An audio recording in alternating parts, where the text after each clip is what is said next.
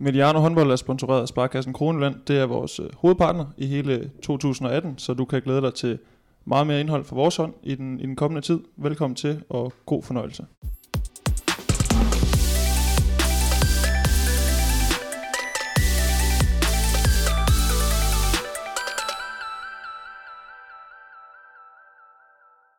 Du lytter til Mediano håndbold. Mit navn er Emil Halkier. Jeg har i dag fornøjelsen af at åbne dørene til det, vi vist godt kan kalde en, en special, der handler om øh, håndboldsportens nichebarn, nemlig beach handball.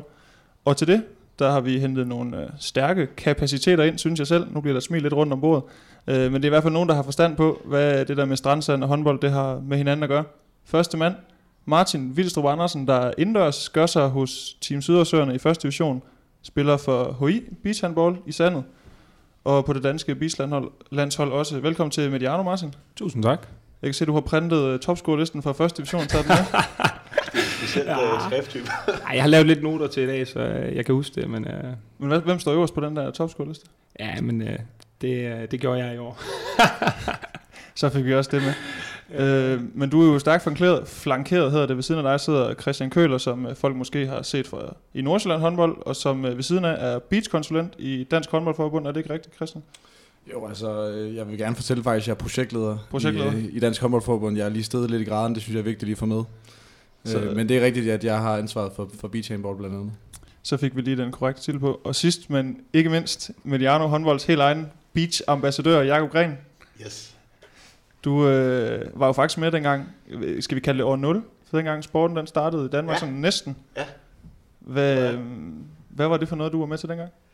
Jamen, det var i hvert fald ikke et spil, der ligner det, som vi spiller nu. Det var, man lige skulle lige lære reglerne at kende, og dommerne skulle også lige finde ud af, hvad giver to, og ja, det, nu skal vi måske lige starte med at fortælle reglerne på et eller andet tidspunkt, men, øh, men øh, det var et meget rodet spil, vil jeg sige, i forhold til, hvad vi ser nu.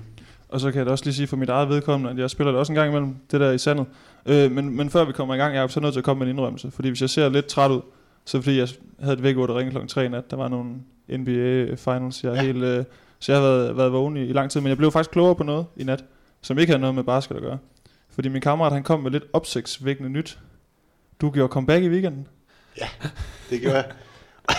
Øh, det ved jeg ikke, hvor NBA kom. kom Nej, men jeg sad og så det med ham, og han, øh, han var selv med til det her okay. famøse ØH-stævne, hvor han øh, lagde mærke til, at du var i kamp. Ja, ja, ja. Det var et øh, græshåndboldstævne øh, på forholdsvis højt niveau, synes jeg, i øh, Østerhæsinge. Hvad sagde kroppen til det? Ja, det, det var lidt ked af det, mandag, tirsdag og onsdag. Men, øh, men det var sjovt, men det var, det var hårdt. Ej, jeg, har, jeg har lovet at sige til ham, at uh, nu hans hold vandt jo, så hvis du vil lave sådan en Kevin Durant og skifte til det vindende hold næste år, så er der en, en åben plads uh, på hans hold. Så en åben invitation. Altså, jeg må have gjort det okay. Jeg har tre tilbud på hånden allerede. uh, ikke dårligt. Men øh, vi skal omkring lidt forskellige i dag, selvfølgelig med fokus på, på beach handball. Vi har to landshold, der skal til, til VM i Rusland til sommer, og så er beachturen i fuld gang. Og så skal vi se lidt frem og snakke om, hvad bringer fremtiden for den her niche-sport. Øh, jeg ved blandt andet, at der bliver arbejdet på, at, øh, at det er en sport, der måske skal på OL-programmet. Øh, men først, som du siger, Jacob, vi skal nok lige lave et lille lynkursus øh, i, hvad er det egentlig for en sport, det her? For der kan jo sidde nogen derude, der ikke lige, jeg ved, hvad fanden det egentlig går ud på. Øh, og den utaknemmelige opgave, den får du, Martin Vildstrup. Kan du ikke prøve at ligesom koge en, koge en fong, eller koge essensen ind, essensen ind og fortælle lidt om, hvad det her beach handball er for noget? Øhm, jo, det kan jeg prøve på at give et indblik i. Øhm, altså, hvis man skal drage nogle paralleller til det indendørs håndbold, så øh, spilles der med sådan en gummibold, som man på strandene. Øhm, banens mål, det ved jeg Køller sikkert kan bedre end jeg kan. Dem, øh, dem kan jeg faktisk ikke lige nu, men øh, der gives øh, to point, hvis øh, målmanden scorer, øh, og hvis man laver en pirouette, og hvis den bliver lagt op i et vip, og man griber den i luften og scorer. Og så ligeledes øh, er der noget, der hedder en specialist, Øh, det går ud på, at øh, målmanden i forsvaret bytter ud, og så kommer der en angrebende en målmand ind i angrebet, og hvis han også scorer, så gælder det to. Øhm, det er sådan lidt øh, basics omkring det, og så er man, man er altid fire på banen, og det vil sige, når man tager målmanden ud i, i øh, når man skal i angreb, så er man altid ind i overtal, og på den måde har man en forlagtig situation for at lave øh, mange point. Så en spektakulær sport med masse fart og intensitet. Jeg, jeg tænker, Christian, hvis man skal prøve at putte nogle flere superlativer på, ud over, ud over reglerne, hvad kendetegner så uh, beach handball? Jamen, det er jo håndboldens øh, legeplads. Øh, jeg kan lige øh, supplere med at sige, at en bane den er 12 gange 27 meter. Og øh, det giver jo, øh, øh, altså, og det her med fire spillere for hvert hold, og det giver den her mulighed for at netop at være i overtal. Men det er jo et showbetonet, en showbetonet sport, hvor at, øh, at fair play og show, det er sådan øh, nøgleordene for, for sporten. Hvor adskiller reglerne så ellers fra, fra det, vi kender som indendørs håndbold, hvis vi skal kalde det Øh, man kan sige det sådan, at det adskiller sig sådan øh, utrolig meget i forhold til den kontakt, man må have øh, spiller mod spiller. Det minder øh, en del mere om, om basketball. Øh, at, øh, at man ikke må have nær så meget kontakt, og slet ingen kontakt på, øh, på kanterne af hinanden. Øh, og så, øh, så kan man sige, at vi ynder gerne at tale om fair play i indendørs håndbold, men det er en af altså, nøgleelementerne i beach handball, det er fair play. Øh, og det er også en af de ting, som, øh, som tiltaler mig rigtig meget. Hvis vi spoler tiden tilbage, nu taler vi lidt om, at Jakob han var med fra den, den spæde start, hvis man kan kalde det det. Altså Christian, hvad, hvad kendetegnede så det, det strandhåndbold, som man spillede dengang? Altså, hvad, hvad... Det var meget håndbold i sand. Altså det vi ser i dag, det er, det er decideret beach handball. Men dengang, det var sådan håndbold i sand.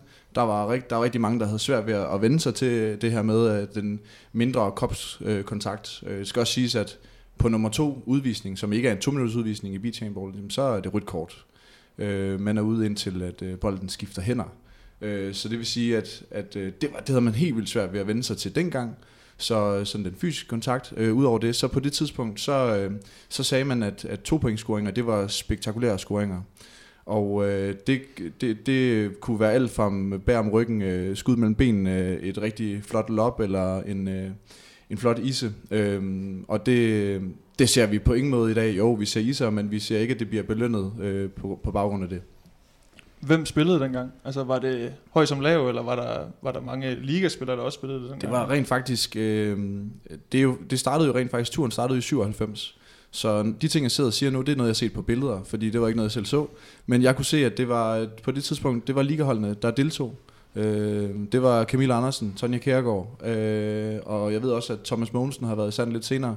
Øh, og så, så kan vi jo nævne, at øh, Jakob øh, har været i sandet, øh, Mikkel Hansen, Lasse Svanden, Andreas Tordal. Og det var nogle af, nogle af de der spillere, profiler fra, fra ligaen. Jeg ved ikke, om, om hvor stor en profil Jakob var på det tidspunkt. Øh, det, det blev han senere bare rolig. Men, øh, øh, men det, det var nogle af, af sådan, hvad skal man sige, spillere fra øverste hylde, som, øh, som måske havde det som et supplement til, øh, til græshåndbold, som man også yndede på det tidspunkt, og hvor at, øh, klubberne ikke var nær så krakilske omkring deltagelse på sådan ting. Ja, så var det en hyggelig og afslappet måde at mødes sådan, øh, imellem, imellem sæsonerne. Det er bare mere præg af, af hygge, end, øh, end jeg har fornemmelsen af, at, øh, at det gør nu. Hvordan kom du til at spille det, Jacob? Ja, men det var, det var nemlig bare sådan en, øh, det blev brugt til sådan en hygge, øh, hyggedag med, øh, vi samlede nogle for holdet, nogle af de unge, og så tog vi til, til Nyborg, tror jeg, og, øh, og spillede, og havde en øh, fed dag i solen. Og så hvis vi vandt nogle penge, så gik vi ned og brændte med på Crazy Daisy om aftenen. altså, så det var sådan, det var, det var, det var ren hygge, og nogen, skal jeg med nævne navn, men fik så også en øl eller to sådan i løbet af, af, af, af dagen, og det var sådan en, øh, en hyggelig strandtur, hvor man mødtes i sådan lidt mere afslappet øh, omgivelser. Nu behøver du ikke sige, hvem der fik sig en øl i løbet af dagen, men hvem spillede du ellers med dengang? Var der, var der nogle navne, man ville øh, ikke genkende til? Øh, ja, altså fra mit hold var der nok ikke så mange.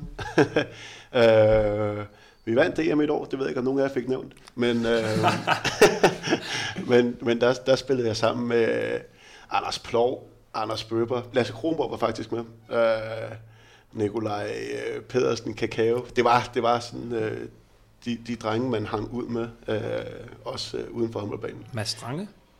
Ja, Strange var med, ja. det er rigtigt, det er rigtigt. Så nogen, der sådan, øh, ja, nogle unge spillere sådan fra, fra GOG og omegn, der var nogen, der spillede i Forborg og Tved og sådan nogle ting. Øh, men bare nogle af ens kammerater, man ligesom tog afsted med. Så det var ikke, holdet var ikke sat sådan, det blev ikke, det blev ikke øh, udtaget efter niveau. Hvad med dig, Vildstrup? Hvordan kom du i gang med, med det her niche-sport? Uh, ja. Jeg tror, det handlede lidt om for mig dengang, at der, jeg havde nogle kammerater, der spillede nu efterhånden 10 år siden, eller sådan noget, da landsholdet startede, øh, og Lars Møller, han etablerede det på benene, øh, og man blev taget med ind i brudstruppen og blev introduceret, hvad, hvad var det her egentlig for noget? Øh, fordi at, øh, dengang var det jo ikke en særlig stor sport, som Gren siger. Øh, så for mig så var det sådan lidt noget ukendt, øh, men samtidig noget, som man godt kunne se sig selv i, og, og hvor der, jamen der er jo det er en kæmpe intensitet i spillet, og der er fart på, så det synes jeg var en god øh, sådan, måde for mig at holde mig i gang, når, når indendørssæsonen stod stille. Så det kom sådan lidt ud af det blå, i forhold til, at man blev udtaget til et landshold dengang. Men du har jo også meget på håndbold på programmet nu. Altså, hvorfor spiller du stadigvæk? Ja, men øh, det, øh, altså hvis man skal drage igen nogle paralleller til håndbold, så giver det mig en masse, specielt efter den her 7 6 regel den er kommet. Det, det er ikke nogen hemmelighed, at jeg primært spiller den angribende målmand, øh, som hedder specialist. Øhm, og i takt med, at man er i overtal, så får man, øh, man får det her vurderingsspil, man får med ind, man får trænet nogle afleveringer, og den spændstighed og, og der kommer i at hoppe i sand og løbe rundt i sandet. Øh, det gør jeg blandt andet øh, derfor, men udover det, så synes jeg jo, at det, det giver mig en masse, altså en enorm glæde ved det, og specielt når vejret udenfor har sådan her, og man får lov at møde gode kammerater, og man får en masse gode oplevelser. Så sent som i sidste weekend var vi afsted i Tyskland, øh, et hold øh, på klubplan, øh, så man får en masse gode oplevelser, og jeg synes, det giver mig enormt meget, øh, og en masse motivation og et afbræk fra, fra hverdagen. Christian, nu nævner Martin nogle af de ting, som han kan tage med ind. Øh, hvad, hvad, hvad er der ellers af elementer, som man ligesom kan lære sig i sandet, som kan bruges i almindelig håndbold i godsøjne? Altså man kan sige, øh, sådan, det der ligger lige til, det er det her vurderingsspil, og det er ikke nødvendigvis, at, øh, fordi jeg vil drage en parallel til 7 mod 6, men der ligger rigtig, rigtig meget vurdering, fordi man jo netop er i overtal. Øhm, så så det, det vil sådan være det første. Men udover det, så er der også sådan det her fysiske element. Øhm, og altså, træning i sand, det er bare rigtig, rigtig fint. Både øh, i forhold til, øh, hvis man skal excellere sine øh, sin finder, men også hvis man øh, render rundt med lidt øh, småskavanker i øh, knæ eller øh, fodled, så er det her træning i sansen kontinuerligt hen over nogle måneder. Det er bare rigtig, rigtig godt. Jeg har selv døjet med springerknæ i nogle år, og hver gang jeg ligesom havde været i sand i nogle, i nogle måneder, så kunne jeg mærke, når jeg mødte ind igen øh, efter sommerferien, at så øh, var, var det i hvert fald blevet bedre. Ja, og du har jo også haft mange små skavanker igennem din karriere. Kunne du bruge det til, til noget af det så? Jamen, gang jeg spillede i sandet, der, havde, der, var jeg, der var ikke noget galt. Der, der, var, der, der var ikke noget med kroppen. Det kunne da være, at jeg skulle have, have gjort det. Øh, men, men det er rigtigt. Altså, man, man, øh, man kunne godt mærke det. Øh, og øh, også den her spændstighed især, synes jeg godt, man kunne mærke, øh, når man havde været øh, forbi strandene nogle gange i løbet af, af sommerferien. Der var det sgu, øh, der var det lidt mindre tungt at møde ind, øh, ind efter sommerferien. Hvad kendetegner egentlig en dygtig beach handballspiller, Martin? Øhm, sådan, det, er, men det er jo lidt forskelligt afgørende for, hvad for en plads man spiller.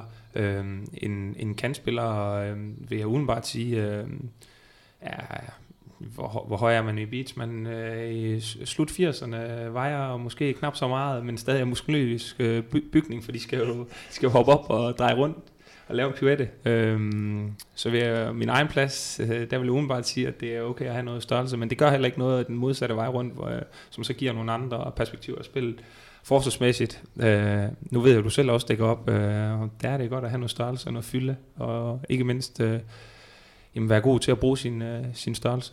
Så det er, det er lidt forskelligt, men vi har set eksempler på, for eksempel den, øh, den russiske målmand, der står for deres hold. Jeg vil ikke øh, kategorisere ham som værende veltrænet, øh, og så har jeg sagt det uden at fornærme ham. Han, er, han har lidt ekstra på, på maven, men han gør det fremragende alligevel. Så det er for eksempel et eksempel på, at øh, på målmandsposten, der, der kan det være både over. Buschaufføren, er det ikke det, man Jo, bus- det er nemlig rigtigt. Det er det, han går under. Jakob, hvor meget har du egentlig set Beach her de sidste par år, siden du selv stoppede med at, dyrke det? Hvis man øh, jamen ikke så meget efter... Jo, da jeg lærte Martin at kende, han er flink til at dele links og opdateringer på Facebook osv., så, videre. så der, der, der har jeg set lidt. Øh, men øh, men øh, det er ikke noget, jeg sådan har fulgt intens med Men kan du se, at spillet har udviklet sig, siden ja, du spillede ja, ja, sagtens, sagtens. Øh, jeg vil sige allerede, fandme, det var Viborg, der vandt et år, øh, før det sådan blev sådan rigtig seriøst. Men jeg tror, det var første gang, DHF sendte et, et hold afsted til en slutrunde, hvor jeg blev inviteret med, fordi jeg kendte øh, et par på holdet der. Der var det i hvert fald lidt et chok, øh, vi, vi fik i, i forhold til de andre lande, hvor de var langt foran os i forhold til øh, at, øh, at træne det og, og, og dyrke det, og altså bare udvikle, udvikle spillet. Der blev vi også ristet fuldstændig øh, dernede. Ikke? Øh, men, men, men der er det da tydeligt at se, at der er sket virkelig meget, siden at, øh, siden at min korte karriere på Sanden, den, øh, den stoppede. Der er vel også sket noget med reglerne, Christian, siden dengang Jakob spillede? Ja, der er sket det, altså bare det her med, hvad er det en, der tæller to points. Øhm, hvor at, at dengang det kunne, det var bare under betegnelsen øh, spektakulært. Og så var det så ellers op til vores kære dommer at Der bedømme det. var mange Og- diskussioner på den baggrund. det, det var der, og øh, det var også mere sådan, øh, det var måske en ærgerlig vurdering, at dommerne skulle til at foretage sig, for det kunne være, at de synes der var noget, der var pænere, end, end spillerne reelt set gjorde, men, men på den del har, har det udviklet sig rigtig meget. Så er der kommet rigtig meget taktik, øh, og, og det er også lidt spændende at se nogle af nationerne, for eksempel øh, Spanierne, de har altid sådan en, øh, en tanke om, de dækker gerne op med øh, nogle stykker ud på sidelinjen, som skifter, for så dækker de sådan en del offensivt i, i ankomstfasen for det modsatte hold, og de dækker gerne øh, et 2-1-forsvar, øh, eller et 2-forsvar for den sags skyld. De, øh, de, de er enormt spændende, så på den del er der på det taktiske, der er sket rigtig, rigtig meget, og der er sporten jo stadigvæk ung, så jeg synes nærmest hvert år, jeg- at jeg har været med til en slutrunde, så har jeg kunne jagtage, at øh, der er sket noget nyt, og der er en nation, der er kommet med et nyt take på, hvordan man kan spille det her spil. Nu nævner Jacob, at han kunne mærke, da han var med, var det, hvor var de jo henne på den tur der? Rimini. Rimelig. Ja. Er Ja. det i Italien? Nå, jeg mindes ellers også, at uh, Viborg engang har været sted til Copacabana. Uh, Øh, nej, det blev jeg ikke inviteret Nå, med det var ikke den, det var lidt den, jeg lige troede. Det, men- det, var ikke, det var en tur, Jacob han ikke skulle vide, de har, været, de har været på. Øhm, men, men når Jacob han snakker om den her tur, der kunne han mærke, at vi herhjemme var sådan, vi var lidt bagud. Altså, hvad, er vi stadigvæk bagud i forhold til de her sådan, spiltendenser, eller er vi kommet nærmere her de sidste øh, par år? Øhm, jeg synes, vi er kommet nærmere. Vi er kommet nærmere med den skandinaviske model i den forstand, at vi øh, i starten, sådan da der blev etableret et landshold der, jeg tror det var omkring 09, der spillede vi rigtig, rigtig meget på pivetter. Øh, og jeg tror, øh, vi havde en statistik efter øh, EM i Norge der, at øh, jeg tror 98% af vores øh, topointscoringer øh, af, af markspillere, som ikke var specialister, øh, det var pivetter. Øh, og der er sket rigtig meget for, for Danmarks vedkommende, men egentlig også øh, Norge og Sverige, det er, at det her vipspil, det er kommet langt højere grad ind. Og øh, det er jo sådan, at det er lidt ligesom ring i vandet. Det var noget, man begyndte at etablere øh, omkring øh, ja, 2014, og så har vi haft et lille gab på, øh, på landsholdene, hvor de, de lige har været lukket lidt ned. Øh, og det har så bredt sig som ring i vandet på turen, hvor at vi i langt højere grad her på den tur, der har været i år allerede, jamen, ser langt flere vip, også øh, på damesiden. Det har, de har haft nogle fysiske udfordringer øh, med at kunne spille de her vip, men de har ligesom fundet langt bedre teknik og timing på, hvordan de kan udføre det. Så jeg ser også på damesiden, at øh, de er kommet langt bedre efter det. Vi ser langt flere øh, vip nu, end vi gjorde tidligere. Vi har jo tidligere set eksempelvis en, en Hans Lindberg øh, spille med det danske bistandshold. Øh, han var blandt andet med til det her EM, der var i Randers i 2013. Var I egentlig ikke begge to med der også? Eller var det jeg kun? blev sivet fra på grund af Hans Lindberg. Og så fik vi lige uh, træsk lidt rundt. Men du var med, Christian. Jeg var med, ja. Det var, fedt. var det ikke fedt, det var? Det var mega fedt. Kanon opbakning og det hele. Men jeg tænker sådan lidt, har det betydning for sporten, at sådan en som Hans Lindberg ligesom melder sig under de røde-hvide faner? Ja, altså han satte jo rigtig meget spot på, dengang han øh, øh, ja, Øh, var så venlig, var jeg lige ved at sige, at melde sin ankomst, fordi øh, jeg kan godt afsløre, at Hans var nok ikke med til så mange øh, samlinger op til vi tog afsted, men når vi var afsted, jamen, det gjorde jo rent faktisk, øh, at vi havde jo rigtig meget mediedække øh, undervejs, mere end vi overhovedet havde tur håb på. Så han øh, satte jo rent faktisk spot på, på den her sport i en del år, og det skal vi sådan set være ham lidt taknemmelige for, trods alt. Så man kunne godt mærke, øh, Martin Børsen, interessen øh, herhjemme også, at øh, efter Hans har været med indover, der er sket et eller andet. Helt lavgjort, og specielt også EM i Randers var en kæmpe succes. Øh, mindes blev vist på TV3 Sport 1 dengang øh, med kommentator og Tina Møller og Christian Dalmos, hvor de dækkede det hele dagen rundt hele dagen rundt, og alle Danmarks kampe, øh, som Køller sikkert også øh, ved mere om, end jeg gør, men øh, det var jo en kæmpe succes, og når der er store navne, der træder til inden for vores sportsgren, så får det noget mediebevågenhed, og det er, det er kun godt. Øh, og der har været mange flere indover øh, med landsholdene.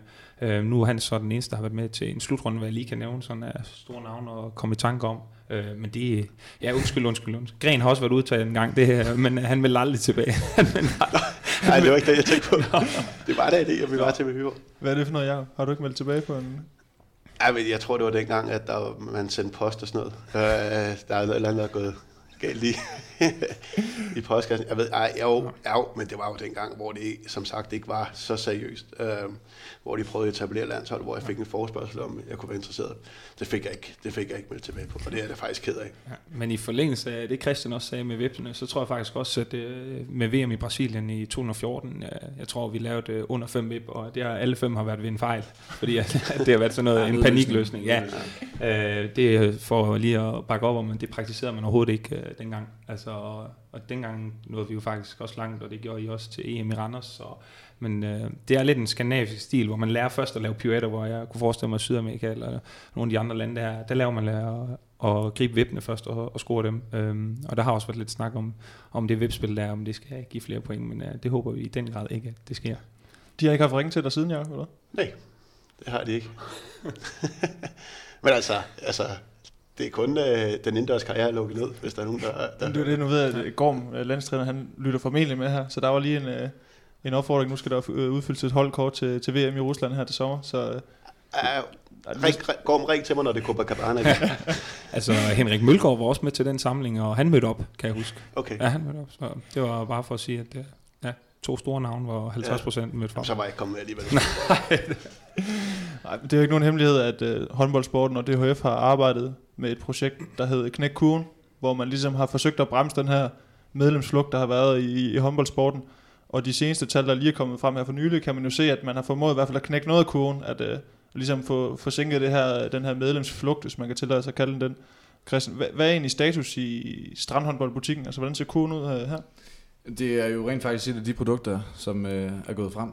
Øh, og øh, det er vi jo selvfølgelig enormt stolte af, og det kan jo, altså, jeg er helt sikker på, at, at Knæk projektet har øh, været katalysator til alle mulige andre grene af dansk håndbold, som øh, har været med til at, at knække det her. Jeg tror endda, hvis jeg ikke tager meget fejl, så er det sådan lige for hoften, at det er 40 medlemmer, vi mangler, for at øh, vi rent faktisk har, har knækket kurven.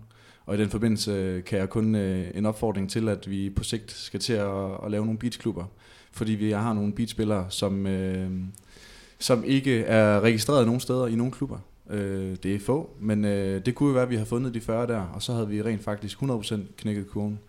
Øh, men hvis du lige giver mig øh, sådan 30 sekunder, skal jeg nok finde lidt tal frem på, øh, hvad det er, vi har gjort på beatstelen. Jamen det, så kan jeg jo lige spørge Martin om noget andet i mellemtiden. Han har altid øh, en masse at byde ind med.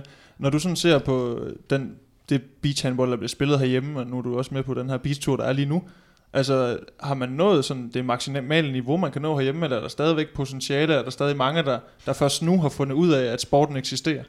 Altså, jeg synes, øh, man har set en positiv udvikling de senere, senere år, og specielt også på den her tur, man ser nye ansigter hver gang, og det er kun positivt, når folk kommer ud og prøver det. Øh, men øh, jeg synes ikke, vi har nået vores maksimum endnu. Øh, vi har utrolig, øh, mange utrolig dygtige hold herhjemme. Øh, og som har et rigtig højt niveau, og som også vil kunne gøre sig på nogle af de øh, internationale beachture, der egentlig er. Øh, men jeg tror da kun, vi har set lige i begyndelsen af, hvad, det, hvad vi egentlig kan forvente os i forhold til, at det er en nichesport, og forhåbentlig bliver den kun større med tiden. Øh, men man ser nye hold hvert år, og i forlængelse af det her, så er der måske også jeg ved ikke, om man skal sige sådan en lille form for promovering eller opråb, sådan at det er jo ikke kun øh, dem, der spiller indendørs håndbold, der, der skal komme og prøve at spille beach handball. Det kan såvel være volleyballspillere, basketballspillere og fodboldspillere, øh, øh, som skal være hjertelig velkommen til at komme ud og prøve det på beachturen. Øh. Man søger i hvert fald nye hold hvert år, og det synes vi kun er sundt. Øh, så. så bare fordi, at man, det, det er ikke kun, altså bare, øh, hvis man er god indendørs, så betyder det ikke nødvendigvis, at man er god i sandet, hører jeg det også sige et eller andet sted. Jeg er helt enig. Øhm, der er mange, øh, som øh, jeg har mødt på turen, som jeg udenbart, af, hvad jeg ved, ikke spiller på det, jeg vil kalde synderligt højt niveau, øhm, som, som faktisk også er utrolig, utrolig godt i, i sandet og, og hvad det byder, byder positivt ind, så det er ikke fordi, at man, fordi man tænker, at ens talent ikke er så stort indendørs, at man ikke kan komme og spille i beach handball. Tværtimod det kan sgu være, at det er øh, en, en, øh, en ny sportsgren, som måske kan, kan, gøre, kan gøre noget for en der. Og Christian, du øh, har fået rodet lidt. Ja, jeg har fået, jeg har fået åbnet min computer. Jeg, jeg kan så sige, at øh, altså 2017 har været det altså, klart bedste år øh, omkring holdtilmeldinger, øh, sådan overall. Vi har talt rigtig meget om turen her, men man kan sige, at turen er en meget, meget, meget lille del af øh, alt det beats, der bliver spillet. Øh, altså man kan sige, at i 2017, der var der 92 hold med, der spillede på, på det, der hed øh, Rød Billet Beach Handball-turen der. Øhm, og øh, i det hele i 2017, der var der 2.503 hold.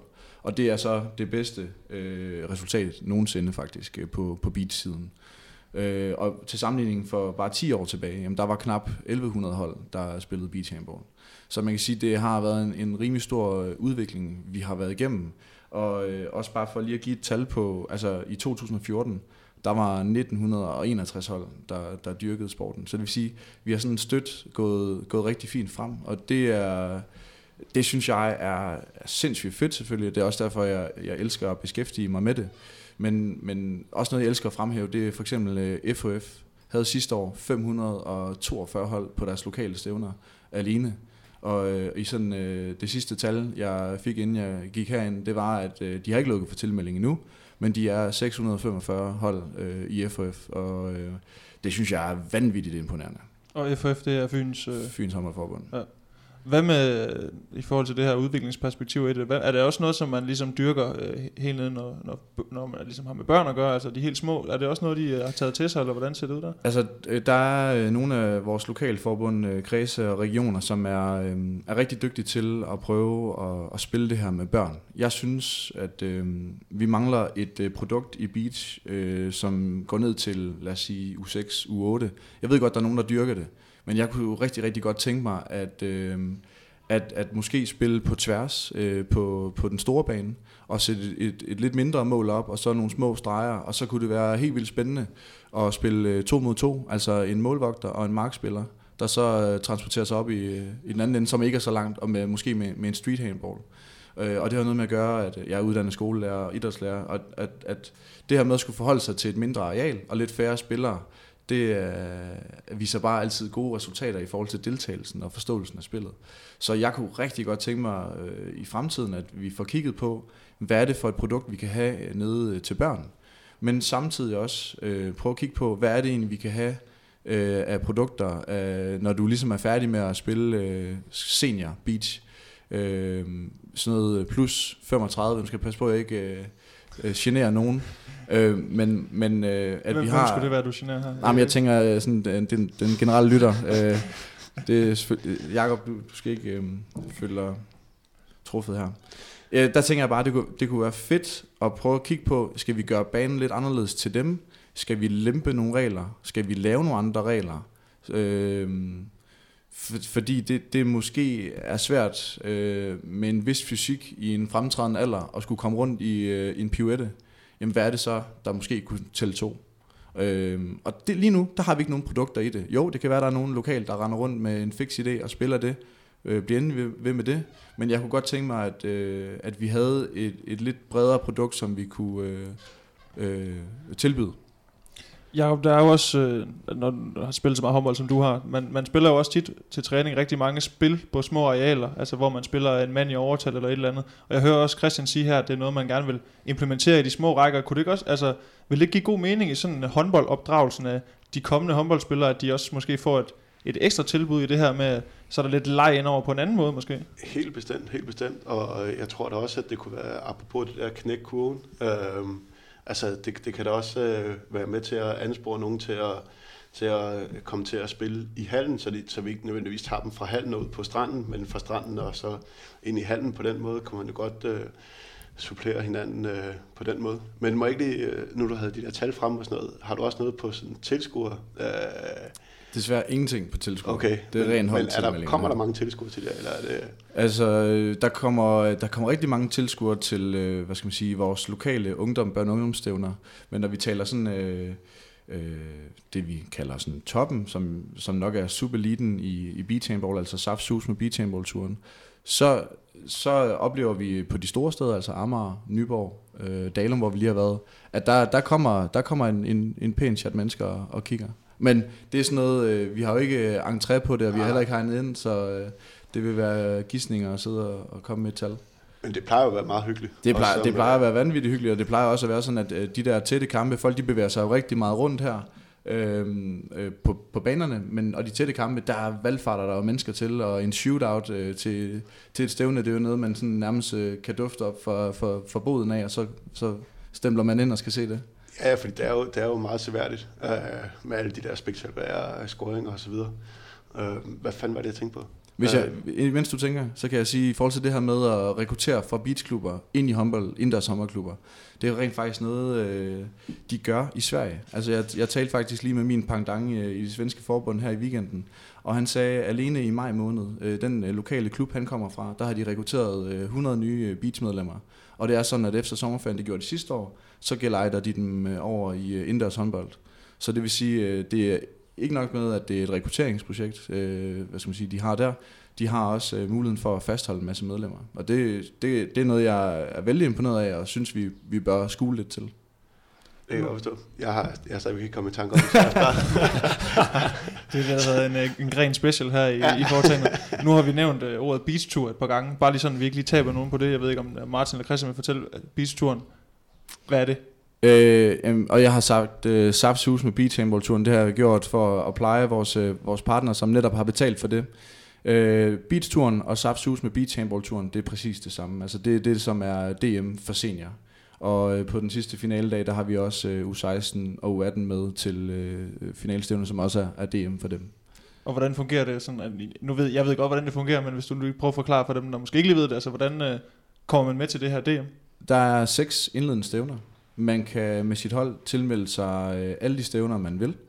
Øh, ved hvert stævne, der bliver der spillet om x antal point, og den bedste måde, jeg kan forklare det på, det er, at man spiller lidt ligesom sådan en Bundesliga-struktur, øh, hvor at nummer 1 får øh, 20 point for at vinde, 2 point for bare at deltage, og stiger afsted med, med 22 point, og så går det ind på sådan et samlet regnskab. Øh, hvis de deltager ved flere stævner, så optjener de også flere point. Og når man så har gennemført de her seks øh, indledende stævner, så ser man så på, jamen øh, top 10 på den samlede point score, det er dem, der går til DM. Så pointmæssigt, Jacob, en livstruktur, det kan du jo godt lide. Ej, det er fint. Der er sådan lidt Formel 1 over det. Øh, men det er, det er et øh, fedt, øh, fedt, øh, fed måde, I har, I har endt med at gøre det på.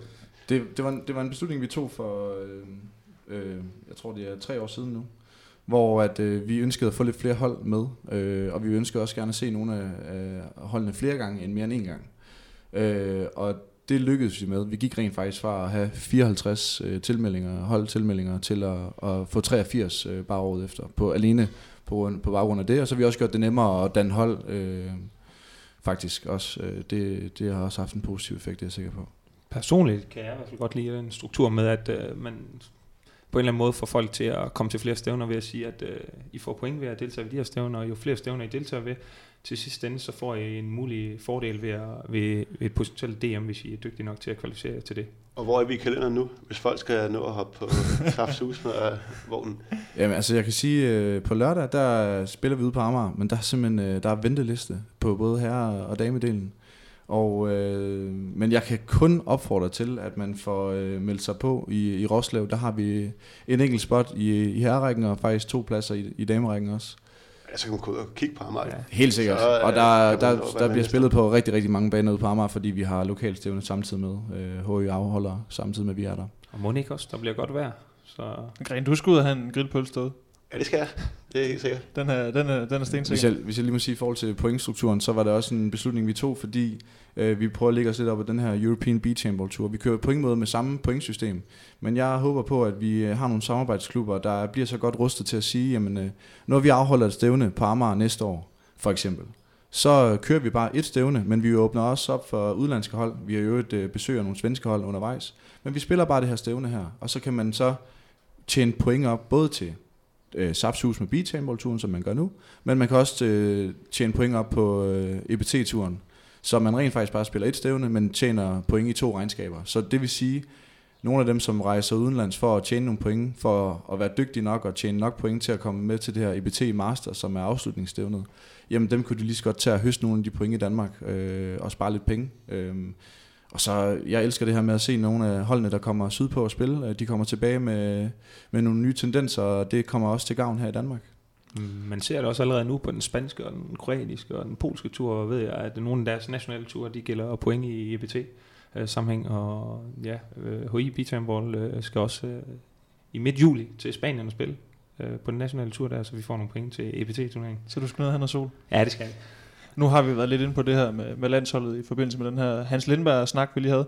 Der er jo også sket noget på den front. Christian nævner det også lige kort. Landsholdet har været lukket ned i nogle år. Blev så åbnet sidste år, hvis jeg ikke husker helt forkert. Ja. Øh, hvor man var med til det her EM i Kroatien. Korrekt. Øh, hvad har det betydet for sporten, at der er kommet landshold igen? Ja, det betyder det, at vi, øh, jeg håber og tror på, at vi jo også, øh, altså, der har haft den effekt, at vi har haft lidt flere hold og spillere med på turen. Øhm, vi steg yderligere med, øh, med 10 hold sidste år, og det lyder måske ikke af meget, men jeg tror, det har haft en, en positiv effekt, at øh, vi har set lidt flere, øh, vi har set lidt flere spillere nu her. Øhm, øh, og det er, det er, det er turens øh, lokomotiv øh, og bannerfører. Øhm, så øh, jeg, jeg ser også igen, øh, at vi, vi har en del spillere med, som er aspiranter til landsholdene, som er ude at spille. Øhm, det, det er jeg kun glad for. Det er lidt sjovt, at vi sidder her og snakker om landshold, og så er der faktisk en landstræner, der ringer til dig, Martin. Så er det live, eller? Ja, Hvor, ja. Den kunne du da godt have taget. Ja, det kunne jeg godt, men uh, jeg tænker, jeg ringer lige til ham bagefter for at høre, om han har noget, han gerne vil fortælle mig. Nå, jamen, øh, bare Men øh, jeg vil faktisk også gerne sige i forlængelse til Christian, det der med, øh, at der er kommet et landshold tilbage. Først og fremmest øh, er, det jo, er vi jo faktisk super taknemmelige for, at, øh, at det er kommet tilbage også, og at vi har muligheden for at dyrke det her på et niveau, hvor vi føler, at vi kan være med på international plan. Men også for, for os spillere, som spiller på det nationale, det lyder måske lidt snobbet, at man forlanger lidt mere end en, en rigtig god beachtur i Danmark, men øh, man har jo lidt ekstra stil efter, at hvis man gør det godt på den danske beachtur, så har man måske mulighed for at blive udtaget til de her landshold, og det har jeg i hvert fald ladet mig høre rundt om, at det, det synes de er mega fedt, at det er tilbage, fordi så er der, så er der ligesom noget ekstra, man kan få ud af at gøre det rigtig godt. hvad med det her landshold? Altså, hvis man kigger tilbage. Har- Har vi været gode? Har vi vundet noget? Altså, øh, hvad, hvad har vi præsteret? Vi har været gode. Vi er især på, øh, altså, øh, damernes landshold har været fantastisk gode. Og øh, det er sådan med min hukommelse og sådan noget med titler, det er jeg forfærdeligt dårligt til. Så jeg, i, i går der allierede jeg med, med, med landstræner øh, for damelandsholdet i Beach, Morten Holmen, og har fundet, øh, har fundet nogle øh, resultater frem. Og der kan jeg sådan sige, at, øh, at øh, i 2010, der fik de en sølvmedalje ved VM i Tyrkiet. Øh, I 2011 ved EM i Kroatien, det blev også en sølvmedalje. I 2012 ved VM i Oman, sølvmedalje. Øh, man kan sige, det, det er lidt for meget sølv, men det er virkelig godt gået. Taget betragtning af nogle af de øh, forhold, som det her landshold har arbejdet under, kontra nogle af de andre nationer, som har rigtig, rigtig mange træningsdage til, øh, til rådighed. Så øh, ved EM i Danmark, der fik dameholdet også sølv. 2014 ved VM i Brasilien, det blev til en syvende plads. Og øh, EM i Kroatien sidste år, det blev til en fjerde plads. Og der ser jeg allerede en tendens i, at, at ved VM i Rusland, der, der, der kunne godt gå ind og blive en top 3 placering. Det håber jeg. Jeg synes i hvert fald, at tegningen til det er der. Jeg skal også lige siges, at da man sådan startede officielt med et landshold i 2009, der fik dameholdet en, en syvende plads ved EM i Larvik også. Det var ikke mange herremedaljer, vidste du? Nej, vi var satan med tæt på øh, VM i Brasilien, øh, hvor vi faktisk øh, i gruppen taber til Brasilien, som er en, en mastodont inden for beachhandball, når det kommer til VM, og jeg tror, at de har vundet, jeg ved ikke, hvor mange år streg VM der. Øh, og går videre til gruppen og slår faktisk øh, Kroatien i en, øh, en intens kamp øh, i det her videre spil, mellemgruppespil, som man kender, øh, og har muligheden mod Spanien og lade os tabe til dem, og møde Spanien i semifinalen, og slå dem og møde Kroatien igen. Og vi spiller jo, vi er konkurrencemennesker, så vi spiller for at vinde, og vi møder jo så Kroatien i den her semifinale, som er gået hen og blevet lidt berømt, fordi at øh, man efterfølgende har skudt øh, henholdsvis, tror jeg det var øh, 12 skud hver i en shootout, øh, og selv kroaterne har sagt, at de aldrig hørt om før. Hvor vi så efter i følgende i en bronzekamp mod Katar også øh, taber i shootout, hvor vi havde mulighed. Nu hiver du to lande frem her. Du siger Brasilien, du siger Katar. Det er ikke... øh, Brasilien er kommet med indendørs, men det er jo også nogle lidt... Jeg ved ikke, om man skal kalde det ukurante håndboldnationer, Christian, men det er jo ikke lige frem øh, dem, man kender fra indendørs. Hvem er egentlig gode, sådan øh, internationalt set?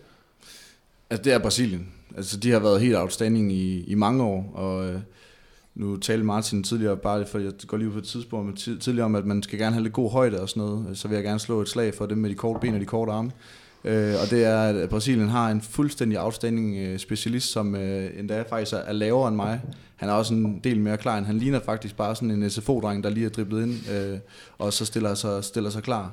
Øh, hvis man øh, nogensinde søger på beach handballer, så øh, Bruno, det hedder han, øh, så vil man se, at øh, han er beach svar på, øh, på Messi. Øh, han er fremragende. Altså han kan køre selv, han kan ligge vip, han kan lave pirouetter, han kan, jamen, der er ikke det, han ikke kan. Øh, så øh, Brasilien er, er virkelig, virkelig dygtig. Så er Katar kommet efter det. Altså de, øh, de har jo nogle helt andre muligheder. De kaster nogle helt andre penge i det, end vi gør. Og øh, i øvrigt også henter nogle spillere, hvis det er det, de har behov for det, også på beatstilen. Øh, Martin, du må lige supplere Ja, mig. Altså, Rusland er dygtige også, ikke? Kroatien i Kroatien. den grad også har været med til de seneste øh, europamesterskaber. Jeg tror, de har vundet den fem år i streg, øh, som er også rigtig stor. Rusland, som Køller siger, har tradition for os at, at være med derfremme. Og jamen, Spanien og Ungarn også her de senere. Ungarn har haft en lidt en lille generationsskifte med nogle lidt ældre, der kom ud, og så nogle fra ungdomsholdene er begyndt at komme op nu, og det ser rigtig spændende ud med Ungarn. Øh, men omvendt vil jeg også gerne sige i forlængelse af det her, at øh, det er hold som øh, Rusland, øh, Ungarn, Spanien hold i den seneste EM-slutrunde, hvor Danmark alle sammen tog en halvleg imod dem og har tabt i det her intense shootout-spil. Så altså, nu skal jeg ikke sidde og sige, at vi er mere oppe i toppen, men, øh, men vi har i hvert fald noget at byde på, når det også kommer til det, øh, og, og kan godt finde ud af det her. Nu snakker vi om, øh, om gode hold og indendør, når vi snakker indendørs, Jacob. Det har vi jo mest gjort, det har vi jo kun gjort indtil videre. Så snakker vi også om stjerner. Øh, Mikkel Hansen, Karabatis, Lukas Intic osv. osv. Hvad med øh, i sandet? Altså, nu, nu er det ikke fordi, vi skal sidde og hælde øh, vand på Vildstors Mølle, men øh, han har jo en MVP-titel fra, fra det her øh, før omtalte VM, øh, og blev også forleden kåret til en af de mest betydningsfulde. Ja, indflydelsesrige. Kom lidt bag på mig i IHF. De 24 mest indflydelsesrige eller vigtigste atleter inden for bisambål på, på hersiden. Så det øh, pigerne fra Instagram kender som en influencer. Det er det, du, øh, det, er det, du, det, er det, du ligesom har, har trukket der. Ja, Ej, men øh, helt seriøst, Christian, vi har vel også i Martin en, en rigtig dygtig beachhandballspiller siden her. Det, det har vi. Altså, øh, det, han kom jo faktisk lidt sent med i gamet, øh, og har jo så til sin første slutrunde, der har han sådan øh, egentlig lukreret lidt på, at øh, vi spillede i lidt regnvejr. Jeg skulle faktisk have startet flere gange i den der specialist, tror jeg, og siger så til Martin og Gorm, prøv lige hør, mine kort fingre, det kan jeg bare ikke det her. Jeg er nødt til at dække op. Og så har Martin med sin store lapper jo grebet den bold der, og så skudt de der mål ind på stribe. Så det, til sidst, når der egentlig var mulighed for, at vejret var godt, og jeg måske egentlig havde en fin fordel, så, øh, så havde han allerede gjort det så godt, så jeg, jeg, jeg holdt mig i forsvaret. Men øh, når det så er sagt, øh, ja, så har vi øh, så har vi en rigtig rigtig god spiller øh, i, i Martin, og vi er jo også rigtig glade for for DHF's side og sådan øh, promovere det lidt, at vi vi har en der var med på All-Star holdet, og vi var en der, vi havde en eller har en der også fik MVP-titlen øh, til VM i Brasilien. Og det er vi jo super stolte af, at vi egentlig øh, med så korte, øh, men egentlig også stolte øh, beats-traditioner har været i stand til at, at få øh, sådan en profil. Øh, så, så ja, det er vi rigtig glade for. Ja, du er også specialist, var du ikke det? Øh, jo, det tror jeg. Det tror jeg. Det tror, det tror du. Ja, det kan jeg da ikke huske. Øh, jeg var ikke så god til det der med pirouetter. Men jeg skulle lige få det, hvad var, man skulle dreje rundt afsted. Men jo, jeg tror også, øh, jeg fik lov til bare... Det var også sådan... Øh, på det tidspunkt i hvert fald var det en dejlig simpel rolle, fordi vi havde alle de her regler omkring de spektakulære, som, som, øh, som øh, der er blevet udviklet lidt på. Men altså reelt, jeg skulle bare skyde, og så øh, lægge den vip en gang imellem. Så det var, det var sådan dejligt nemt at forholde sig til. Det passer da meget godt et eller andet sted. Ja, jeg kunne forestille mig den samme måde, Martin også øh, spiller, spiller på. Ikke så meget med web måske, mere Nej, med skud. det er blevet udviklet de senere år, men er der, er der fri rum, så siger jeg gerne, så, så skyder jeg. Nu, nu finder du den der topscore-liste frem igen, kan jeg se. Det er da også øh, Men lige, er der øh, tid til sådan, øh, at både at spille øh, og gå hele vejen på klubhold og landshold? Altså det er trods alt en forholdsvis komprimeret periode af alle de her ture og landsholdets øh, turneringer skal afvikles på. Det kan man godt nå, eller det hele? For min del, der kræver det selvfølgelig noget planlægning, øh, når man gerne vil ud og, og dyrke det både på øh, den nationale og den internationale øh, scene i forhold til klubhold. Og i år har vi været afsted i, i Kroatien og spillet en stor turnering, og som jeg fik nævnt tidligere i Tyskland og skal også til Spanien, men det kræver en del, og i den forlængelse er jeg jo selvfølgelig glad for, at øh, min indendørsklub, Team Syrsøen, også har forståelse for, at, at det er noget, der giver mig noget som spiller, og, og kan kun opfordre andre klubber til også at måske kigge, øh, kigge den vej hen i forhold til at give, give lov, men jo, jeg vil sige, at det er nogle gange et puslespil til at få det, gå, at få det til at gå op, øh, fordi vi vil også gerne træne, men øh, den indre sæson står ikke stille endnu, så øh, det kræver noget planlægning og nogle, øh, nogle samtaler i ny og næ med, med ledelsen om at få lov. Så, øh, men det kan godt lade sig gøre, hvis man øh, gør en, gør en indsats for det. Nu er det jo ikke, det er jo rimelig tydeligt, det er ikke verdens største sport herhjemme. Øh, Nu nævner I nogle lande, Brasilien eksempelvis. Hvilken status har sporten egentlig i de her andre lande? Ved I det? Øh, umiddelbart vil jeg sige øh, utrolig stor. Øh, som rygterne siger, så, øh, så ved jeg, at øh, Norge, når de er samlet, så får de jo, de får, nu skal man ikke komme ind på det nemme beløb, men de får da i hvert fald øh, en, en økonomi for at være afsted, øh, hvor vi i Danmark, vi er bare taknemmelige for at have det her, og så får vi udleveret øh, noget spillertøj, og så træner vi det, og så afleverer man det pænt tilbage, når man er færdig. Men øh, brasilianerne, mindes ungarerne og nogle af russerne, de arbejder det ved ikke, et par måneder om året, og så spiller de ellers øh, beach handball resten af tiden, hvis det kan lade sig gøre. Er der nogen, der tjener penge på at spille ude i Europa? Eller? Afgjort, øh, det er der. Øh, jeg mindes, øh, at det norske damelandshold fik øh, en tocifret, øh, øh, beløb øh, for at vinde EM sidste gang. Hvad med i klubber? Altså er der nogen, der sådan, øh, har gjort det til deres, ikke, måske ikke levebrød, men er der nogen, der sådan, altså spæder til ved at spille øh, i klubber? Det er noget, altså det er noget med, at, at nogle af de her brasilianske spillere, øh, de har en, en stor interesse i øh, Europa, øh, og man lever sådan lidt et øh, vagabundt liv der, øh, hvor at så, så rejser de rundt på de her EBT-turneringer øh, og vinder en masse pengepræmier. Og øh, der, der har de lidt sponsorer med i, i ryggen, og så, øh, så hyrer de nogle af de her brasilianske spillere, øh, når det er. Men det er sådan lidt øh, sæsonbetonet, lidt ligesom når du har en iskiosk. Det er kun lige når vejret det er godt, at, øh, at det kører. Så der er ikke nogen, der sådan, øh, er full-blown, full-time øh, beatspillere, hvad jeg er bekendt med i hvert fald. Men der er flere, der, der, der tjener en, øh, en fin skilling øh, og får lov til at, at dyrke det rigtig, rigtig meget. For at sætte det i perspektiv, kan jeg huske, at vi var på Gran Canaria og spillede det her Champions Cup, der øh, havde vi jo selv betalt turen derned, og da vi fortalte de andre hold det, så, øh, så havde de egentlig lidt svært ved at holde masken. Er det, er det et meget godt billede på, øh, at der er, vi er, vi, der er stadig et stykke vej nu? Altså, vi har ikke de her midler, i hvert fald på klubholdene lige nu, til at, at bare sende, øh, sende hold, på, hold på en Europatur, hvis man kan sige det sådan. Nej, det har vi ikke. Øhm, og man kan også sige, at, at beach ball er jo sådan lidt broet. Øh, nu sidder jeg og fortæller her stolt over, at vi er en af de produkter, der rent faktisk er gået frem her de sidste par år. Men, men øh, jeg, det er jo ikke nogen hemmelighed, at, øh, at beach politisk, der er folk uenige. Altså det er ikke alle, der er begejstret for det her, og synes jo, at det er, det er spild af penge. Øh, og min egen assisterende træner, Simon Dahl, som du også har haft herinde, han synes, det er, han synes, det er elendigt, at vi bruger penge på det. Og det er selvfølgelig sagt med, med et lille smil på, men han er også U20 assisterende landstræner. Og synes måske, har ikke den store fidus til, til beach. Øhm, og det tror jeg også, han bare tænker fred være med det. Men, men øh, det er ikke alle, der, der er så begejstrede for det, som, øh, som Vildstrup og jeg. Men ja, det er, også, er det ikke også en reel diskussion? Vi har også talt om, om udviklingslandshold i forhold til, til herrene og, og damerne. Altså, det er jo også, man tager jo midler fra et sted og fylder dem over et andet sted. Altså, kan du godt godt forstå, at der er sådan en eller anden diskussion om, skal man bruge penge på det her? Nogen synes måske, det er lidt fjollet. Det er klart, og der er jo også øh, tidsperspektivet i det. Øh, som Martin også siger, altså han bliver nødt til at måske øh, få fri for nogle træninger. Øh, i, øh, i klubben for at, for at hvad hedder det, have tid til at, at, øh, at være med. Øh, så jo, der vil der være nogle øh, kanter, der skal, der skal slibes af. Men, men øh, som vi også startede med at snakke om, så er der også nogle ting, man kan bruge fra strandhåndbolden, og det tror jeg også, man, øh, man øh, skal, skal holde sig for øje også fra, fra indendørs, hvis jeg skal prøve at tage strandbrillerne på en gang. Øh, og det håber jeg også, at der, der er flere og flere klubber, øh, der er i samarbejde med, ja, spillerne i første omgang kan, kan finde ud af at, øh, at øh, give dem lov til at, at deltage for så vidt muligt øh, i begge dele. Fordi jeg ved, at Martin, nu har jeg prøvet, han kommer jo øh, helt glad og, og frisk hjem øh, og har været ude at vise sin om frem på alle mulige strande rundt omkring i Europa. Nå nej, men altså jeg siger bare, øh, nogle gange kan det også, øh, altså i Martins tilfælde i hvert fald har det virket virker som om, man får mere energi og glæde, og ikke mindst øh, fysik af det. Øh, så det er jo også noget, at, at indendørs øh, holdene kan bruge, øh, tænker jeg.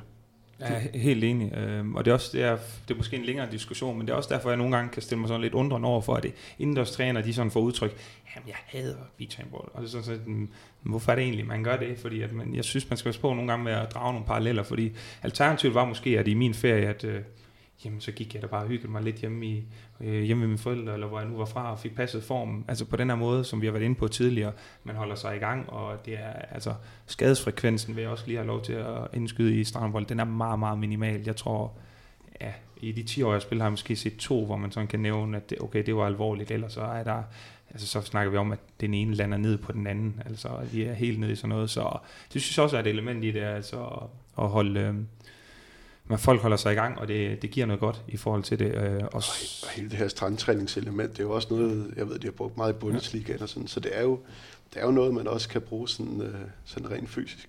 Altså jeg kan da huske Kasper Søndergaard, der fortalte om Erik Weiss øh, træningsmetode, da han kom hjem på Flensborg. Det var da også noget med noget strandsand og nogle øh, bildæk og noget et eller andet traktor. Ja, og så er vi jo alle sammen så store boldnørder, at man øh, giver sig sgu nok lige lidt lidt ekstra og kan presse den lidt ekstra, når der er en øh, bold, der løber efter eller gribe.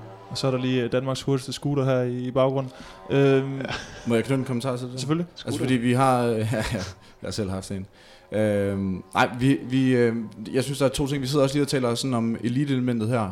Der, der vil jeg gerne indskyde, at der, der er også det der med at lære at stå i pressede situationer.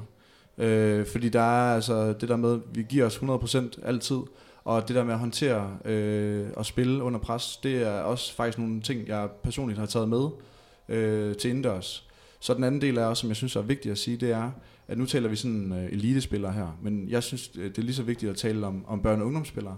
Fordi øh, nogle gange, der har de haft måske en eller anden forældretræner, som de måske har kørt lidt død i, når de når over marts-april måned. Og der er det bare mega fedt, at der er mulighed for at sige, okay, vi er færdige med den indendørs håndboldsæson, nu skal vi ud og spille beach handball, og det kan jo være, at det lige bliver med en anden træner, eller uden en træner. Øh, hvor at så der er mulighed for at komme ud i lidt sol, nogle gange også lidt regn. Der er mulighed for at tænde op i grillen og tage skuldrene lidt ned, og egentlig bare dyrke det her legeelement, og så trække stikket. Øh, det tror jeg er sindssygt vigtigt at gøre uanset om man får penge for at spille håndbold, eller om man er børn- og ungdomsspiller, så lige at få en kontrast til, til det, man ellers kender, det, det synes jeg er rigtig vigtigt. Og det kan også være med til, at man faktisk rekrutterer nogle nye medlemmer. Jeg har sagt det før, jeg, jeg vil gerne slå et stort slag for det, fordi så er det lige pludselig, at, at håndbold kan være sådan et helårsjul, hvor vi egentlig kan tilbyde en aktivitet, og det synes jeg er noget af det vigtigste. Lige præcis legeementet er, tænker jeg, er en stor del af det her, øh, alt efter hvordan man selvfølgelig træner i klubberne. Men der er jo meget, meget leg i det, og, og alt det her vip og øh, bag om ryggen og hvad der ellers er. Ikke? Altså det er, det er jo det er jo lidt mere spektakulært. Det kan nogle Men også kan. det her i forhold til, at, som, som du, Jacob, har spillet på højeste niveau i mange år, det her med at få et afbræk, altså den her, når man, man kan måske godt blive lidt håndboldmæt, når, når sæsonen er slut? Altså, er det, kunne, havde du, kunne du mærke, at du fik ligesom ekstra energi, eller gav det noget? Altså, er det, det, var det noget, man kunne mærke? Altså? Det gav helt sikkert. Nu spillede jeg også på et andet tidspunkt, hvor at det var altså det der med at vinde var ikke lige så meget i øh, højsædet, som, som det er nu. Så det var, det var ren hygge. Men, men ja, det var, det var, det var da et øh, fedt afbræk. Det skal ikke øh, være nogen hemmelighed, at jeg nogle gange sidst på sæsonen eller i starten, det, uh, godt kunne få lidt meget håndbold og sådan noget, men det var jo noget helt andet, når, der, når det var med venner, og der var høj musik, og der var sol, og, og der, var, der var større frihed til alt det her øh, leg, og så prøvede vi lige sådan at, at lave det her og det her vip og sådan. Så der tror jeg også, man kan tage en, øh, tage en hel masse, øh, masse ting med. Altså, jeg tror personligt ikke, jeg har set en endnu gå forbi turen uden et smil på, uanset om det er den ene eller anden udfald, der har været. Og i forlængelse til det, Christian sagde, det vil jeg også gerne øh, få til, at når man står i en shootout og vi var til nogle slutrunder, hvor der har været 4-5.000 på lægterne, og man skal, man skal bare score en ener. Og, bare, og man kan, alle forventer, at du scorer, at det er et enormt pres, der ligger på ens skulder. Det kan man godt ikke genkende til, når der i hvert fald været nogle episoder i år, hvor der er straffe efter tid, eller straffe med 3-4 sekunder tilbage. Altså det, hvor man bare forventer, at det, du kan kun blive skurken, der hvis du brænder. Alle forventer, at du scorer. Der kan man godt, øh, det har jeg også i hvert fald taget med fra noget af det, jeg har haft med beats, de her erfaringer, som mange af det indendørs snakker om, at man har stået i situationerne før, og det, det kommer man også nogle gange i beach. Det der med at forlade en, en beach turnering med smil på læben. Der ved jeg i hvert fald, at jeg havde en holdkammerat i weekenden, der tog derfra, som ikke var så glad, men det, det skal vi ikke snakke om, uh, snakke om nu. Uh, det er fordi, jeg ved, Martin, at uh, du snakker meget med, med nogle af, du er meget social, så du snakker selvfølgelig meget med nogle af de andre for de andre landshold. Og jeg har lagt mærke til, at det er klart, det er jo meget, vejret er meget afgørende i forhold til den her sportsgren. Der er jo nogen, der så har, har lidt bedre rammer end andre. Jeg ved for eksempel nogle svensker op i, i Göteborg, de kan træne året rundt. Øh, hvad er det, de har andre muligheder der for eksempel? Jamen, øh, oppe i Göteborg øh, Beach Handball Club, som det hedder deroppe, øh, der har de en, en indendørs hal. Øh, jeg er faktisk ikke lige helt sikker på, hvor mange baner de har, men det er en rigtig, rigtig stor hal, hvor de har mulighed for at, at dyrke det her året rundt. Øh, som du selv siger, så er det lidt lettere med en, med en bold udendørs, øh, når det er sommer og sol. Øh, men vi har selvfølgelig også spillet i alt slags vejr øh, førhen. Men deroppe har de investeret i, øh, i en indendørshal, øh, som giver dem mulighed for at træne det året rundt, og hvornår de ellers har lyst. Øh, og jeg ved, at vi har en indendørs...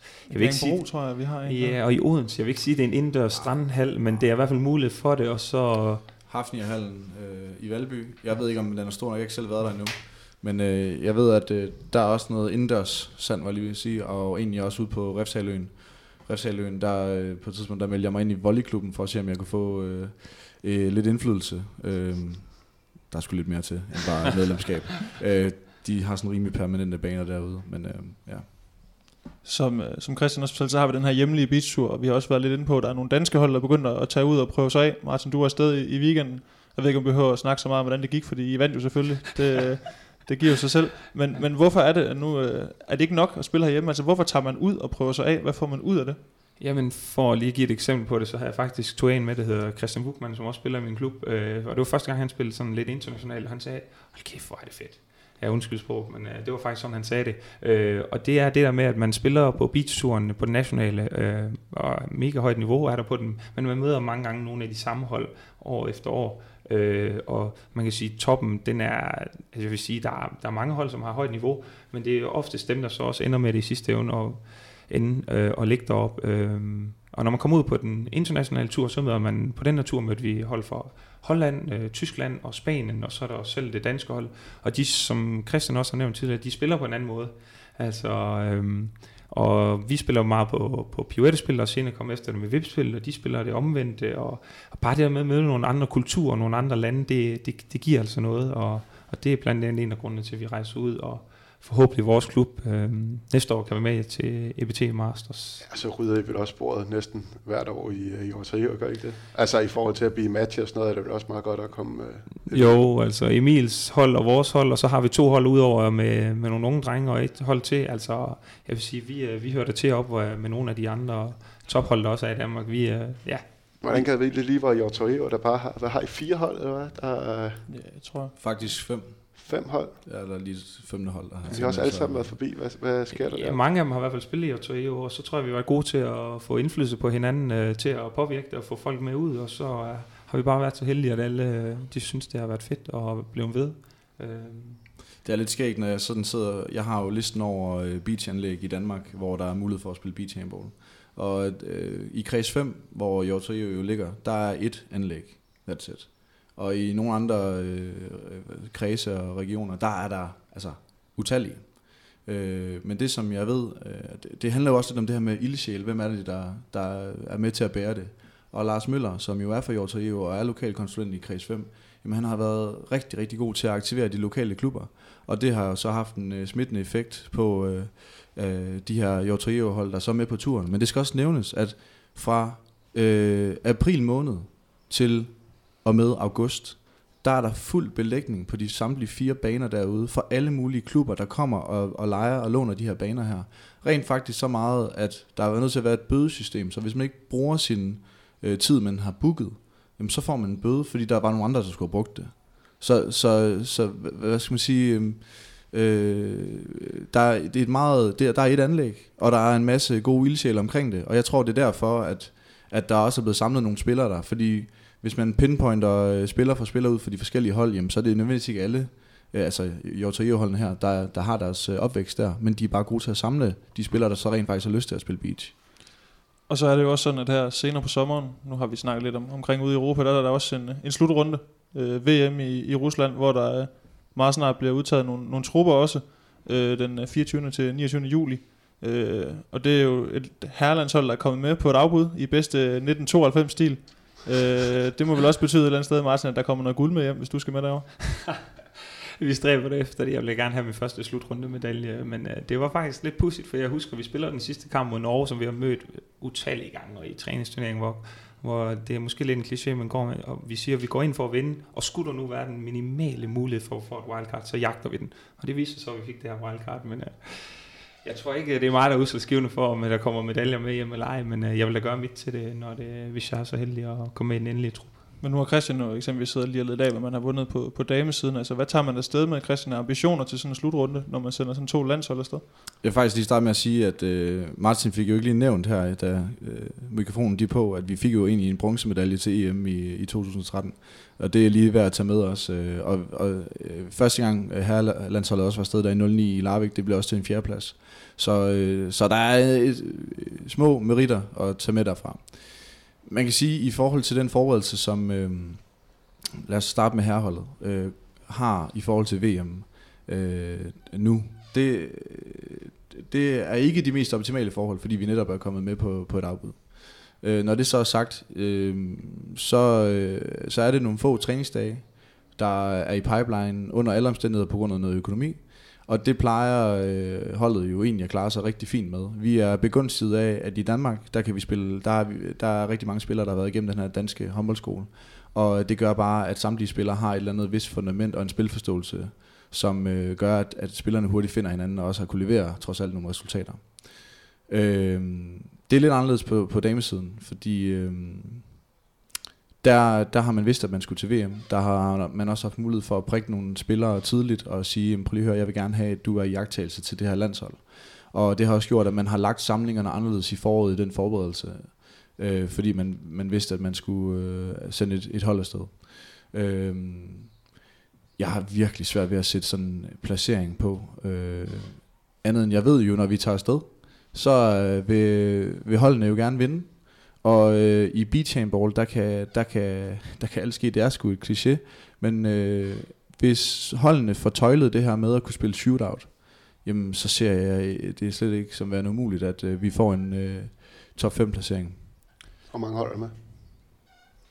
Der er, Jeg mindes, at hvis jeg husker rigtigt, så Ja, er der 16 16 hold med. ja, på hver side. Øh, man kan sige, at til EM var, var målet jo som minimum at komme i en kvartfinale. Mm. Øh, og det skyldes jo alene øh, den VM-billet, der måske lå der forude, men også det der med, at når man kommer op i kvartfinale og tæt på semifinale-regi, jamen så er holdene utroligt tætte, øh, og så kan alle slå alle på dagen, og som Christian siger, det her shootout her, altså vi, som jeg har nævnt tidligere, vi, har, vi vinder altså ofte nogle halvleg mod dem der, men det shootout der, det skal vi have trænet lidt mere, øh, og så ser jeg det også godt, at det er muligt, at vi igen kommer, kommer langt. Øh, I hvert fald, det tør jeg godt sige nu, uden vi overhovedet har snakket om det, og det er sikkert, at man bliver en del af det, men at vi kommer videre fra gruppen, som hedder Oman, og Katar og Australien. En måde, og nu har vi talt om dengang Jakob han begyndte at spille, hvor det var mere solcreme og bajer, det gik ud på. Øh, en anden måde at blive accepteret på, det er selvfølgelig at vinde øh, medaljer ved en slutrunde, men man har også arbejdet på, at den her beach handball ligesom skulle accepteres på en anden måde, nemlig i form af en, en plads på OL-programmet. Martin ved, at man har, man har arbejdet på i nogle år. Kan, kan du lige prøve at forklare, hvad går det egentlig ud på? Øh, jo, øh, altså jeg ved tilbage i 2015, øh, nu bliver det måske lidt pral, men øh, der blev der lavet et, et øh, to herre og to dame, sådan, hvad skal man kalde det, verdenshold, som fik lov til at komme til Schweiz i Lausanne og spille øh, en opvisningskamp for den berømte Dr. Hassan Mustafa og øh, Thomas øh, Bak, mener jeg det er, han hedder fra IOC også. Øhm, og efterfølgende så har, har det fået positiv respons. Øhm, og jeg ved, at øh, her i oktober til ungdoms-OL i Argentina i Buenos Aires, tror jeg det, det holdes, øhm, der afprøver man øh, beach handball på, til ungdoms-OL for ligesom at se. Øhm, og så ved jeg yderligere, at der er snak om, at øh, 2020 øh, i Tokyo, hvis jeg husker rigtigt igen nu med de her lande her, at øh, der har der været noget snak om, at man skal lave en opvisningskamp, ligesom man gjorde i 2015, øh, for ligesom at vise, hvad, hvad den her sport kan, og på sigt. Øh, og så stiler man nok lidt efter det hedder 2024, hvis det endelig skal med programmet. Men øh, der er en masse støbeskeen i forhold til ungdoms-OL nu her, og i 2020, og så har vi jo nogle kompetente herrer i øh, henholdsvis i IHF og EHF, som, som påvirker det her, og forhåbentlig rigtig gerne vil det her. Så du har fået lov til at spille foran den, den berygtede Hassan Mustafa. Jeg har sågar fået et, øh, et, et ja, det lyder måske et håndtryk, at det lyder lidt forkert, men uh, han har givet mig hånden, lad os sige det sådan. Uh, Det lød endnu værre det Ja, sidste. det lyder rigtig forkert, men uh, ja, det har jeg over for dem begge. Uh, god, god, god oplevelse.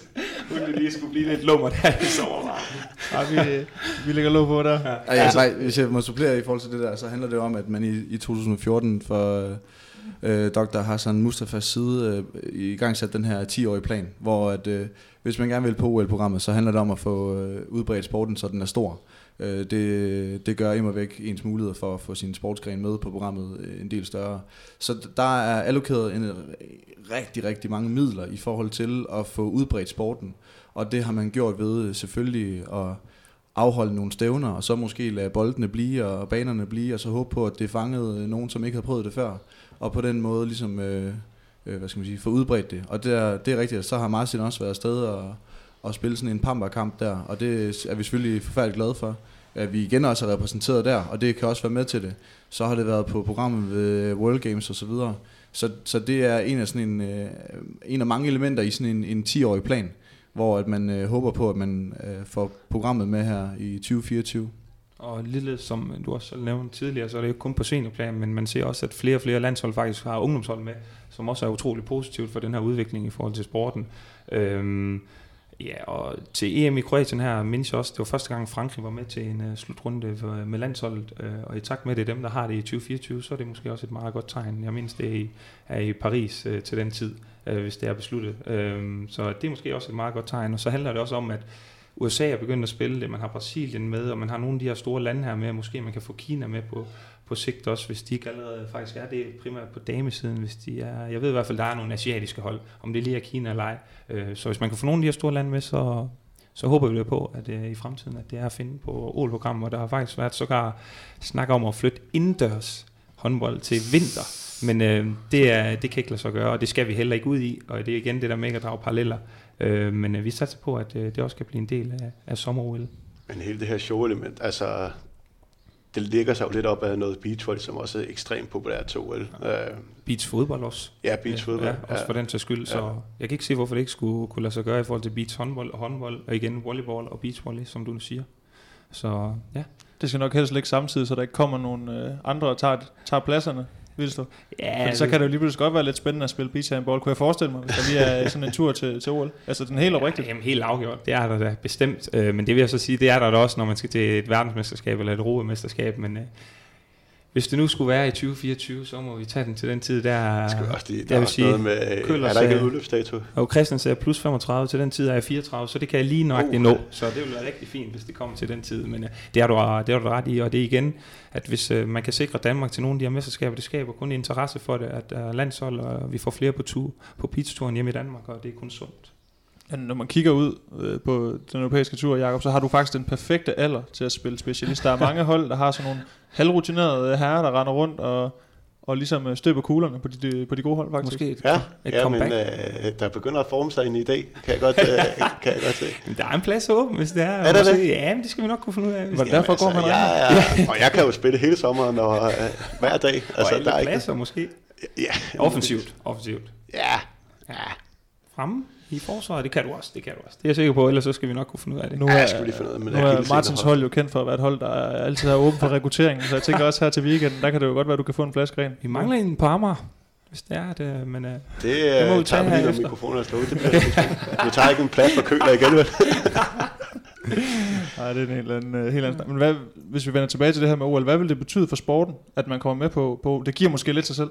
Ja, men kæmpe, helt vanvittigt. Altså, man kan næsten ikke sætte det sådan op imod noget i forhold til sponsor og bevågenhed og medie. Det vil være, altså det vil få sporten til at eksplodere fuldstændig, hvis det kommer på, på, på OL-programmer. Det er uden at overdrive. Altså, det er, og det er også det, de forlydende hedder inde hos de forskellige forbund. Hvis det først kommer med der, jamen, altså, så ser vi det først alvor ryg, og det har det også haft en positiv tendens til, men det er jeg sikker på, at Christian også er enig i, at hvis det kommer på der, så jamen, det kommer til at have en udvikling, som er, er rigtig, rigtig, rigtig positivt for, for, for sporten. Skal du så have en OL-tatovering?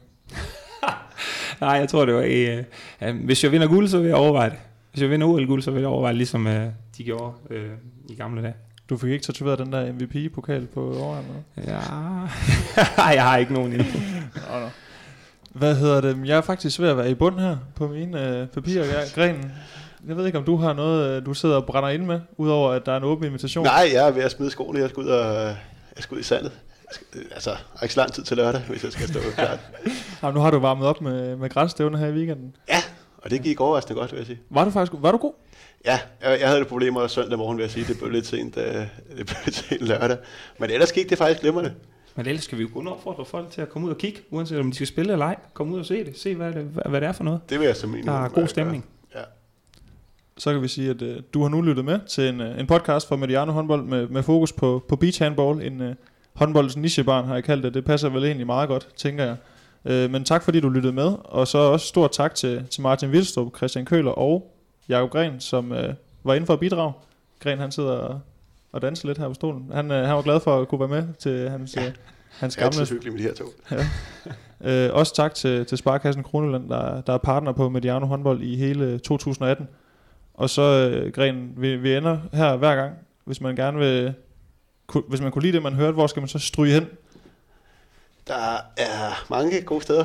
Der er www.håndbold nu Så øh, ja. ja, som er vores hjemmeside. Så er der Twitter, Facebook og øh, apps.